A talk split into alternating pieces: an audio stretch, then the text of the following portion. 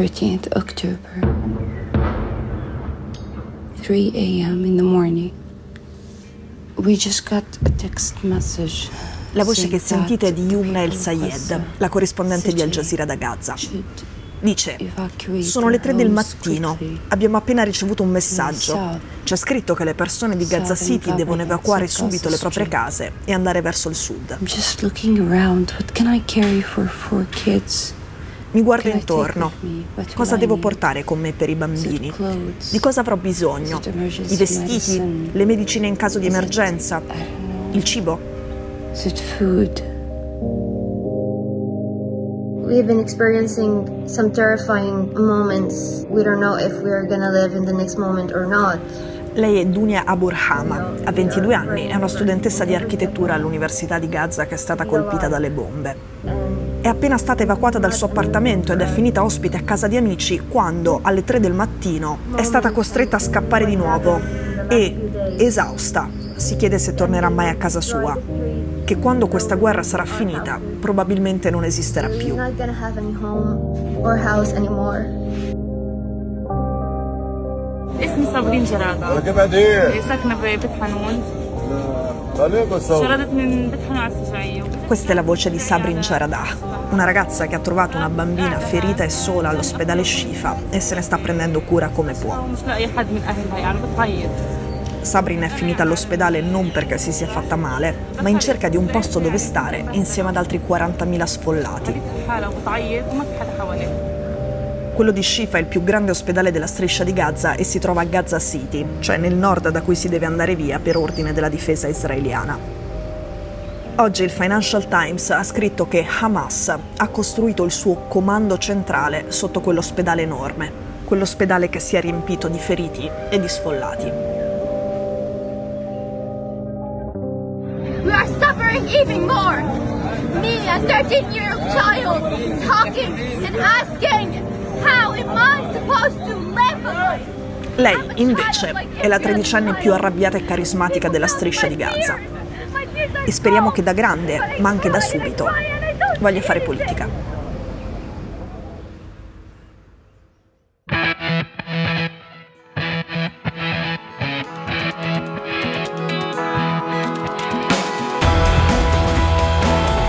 Sono Cecilia Sala e questo è Stories.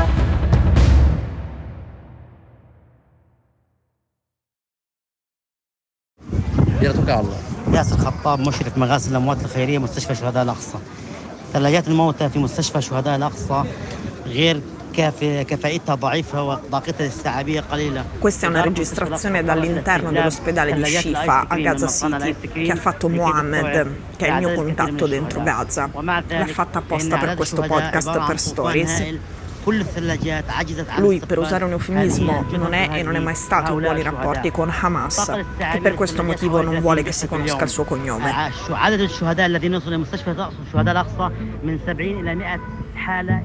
Sapete che venerdì la difesa israeliana ha dato un ultimatum agli abitanti di Gaza Nord.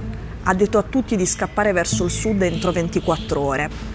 Gli abitanti del nord della striscia, in particolare della città più importante, Gaza City, sono in totale 1.100.000 e per via delle evacuazioni sappiamo che almeno 600.000 persone hanno rispettato questo ordine, sono fuggite verso il sud.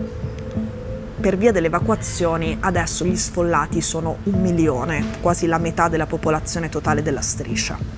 I morti invece sono 2600 e i feriti quasi 10.000. الطاقه الاستيعابيه للثلاجات حوالي 30 جثه في اليوم عدد Mohammed الشهداء mi ha الذين raccontato di aver parlato con una donna che chiameremo Fatima, che gli ha detto questo. Sì, sostengo Hamas. Cosa faresti tu se tuo marito e tuo fratello fossero morti sotto le bombe e avessi una casa di merda, una vita di merda, tre figli e uno di Hamas ti offrisse un passaggio in auto per portare i bambini dai nonni e poi un pacco di riso e uno di aspirina e poi una busta di soldi?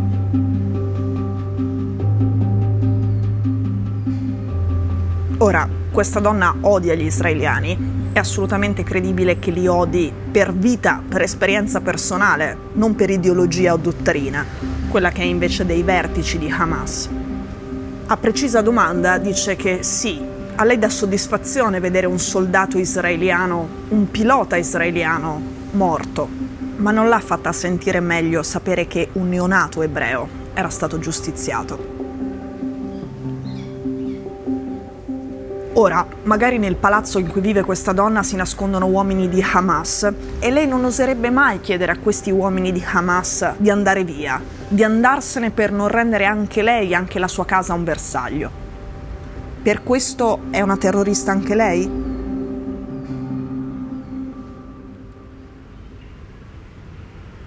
Vi ho raccontato questo esempio, questa conversazione che ha avuto Mohammed a Gaza, perché uno dei temi di cui abbiamo parlato di più con Mohammed è questo. Non c'è dubbio che Hamas sia un pericolo per Israele e anche per gli abitanti di Gaza.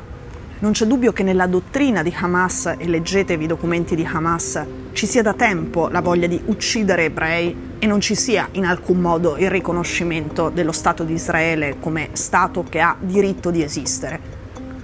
Quello di cui abbiamo parlato con Mohammed è che parallelamente a questo dato di fatto c'è che fare una vita di merda, e cito letteralmente dalla signora che abbiamo chiamato Fatima, come la si fa a Gaza, rende più facile per Hamas reclutare martiri.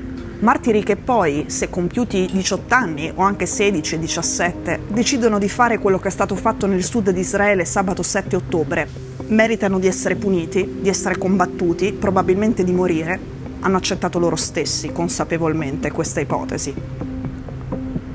Il punto è, per il bene dei palestinesi innanzitutto, ma anche per la sicurezza di Israele, come rendere un po' meno facile per un'organizzazione come Hamas reclutare.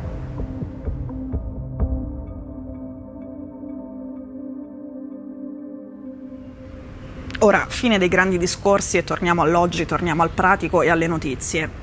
Inutile che vi dica, e mi sembra piuttosto ovvio, che qui in Israele adesso non è il momento dei grandi discorsi, pensieri politici, lungimiranti. La priorità è distruggere Hamas. Ma ci sono moltissime voci, anche in Israele, anche adesso, che dicono che questo posto deve smettere di vivere soltanto in un'ottica di emergenza e che il momento più tragico della peggiore strage dai tempi della Shoah è il momento di distruggere Hamas che non significa non cercare di avere contemporaneamente, mentre i generali pensano a come organizzare l'invasione, avere contemporaneamente qualcun altro che si occupi di un progetto politico un pochettino più a lungo termine.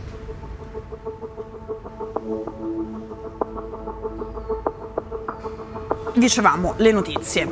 Sono stati giorni di pressioni molto forti da parte dell'amministrazione Biden nei confronti del governo israeliano. Lo abbiamo visto in varie fasi, gli israeliani venerdì hanno dato un ultimatum di 24 ore agli abitanti di Gaza Nord, quindi a 1 milione e 100 mila persone per scappare. Grazie anche, forse soprattutto, alle pressioni degli Stati Uniti, i tempi per le evacuazioni sono stati prolungati due volte.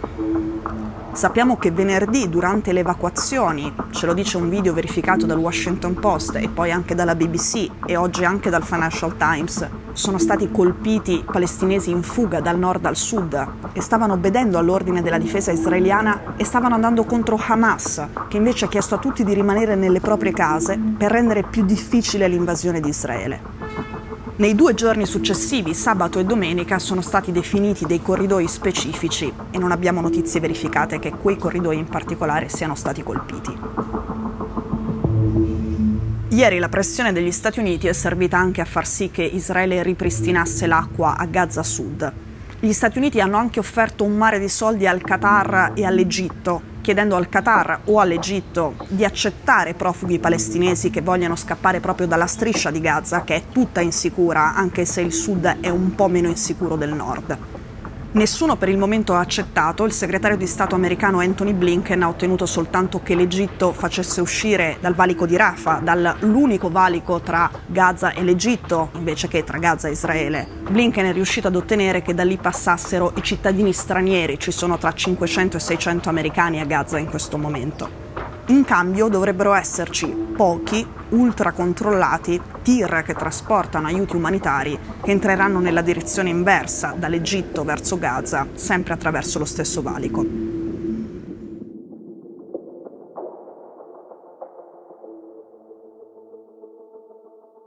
Hamas and the extreme elements of Hamas don't represent all the Palestinian people.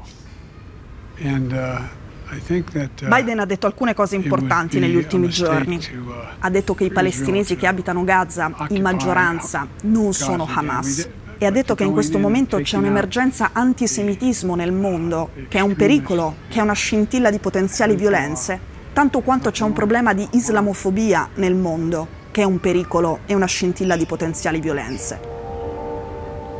Ieri in Illinois, a Chicago, un bambino musulmano e sua madre sono stati accoltellati da un uomo di 71 anni che secondo lo sceriffo ha compiuto questo crimine per quello che è successo in Israele sabato scorso. La madre è stata ferita. Il bambino di 6 anni è morto sotto 26 coltellate. Noi ci sentiamo domani.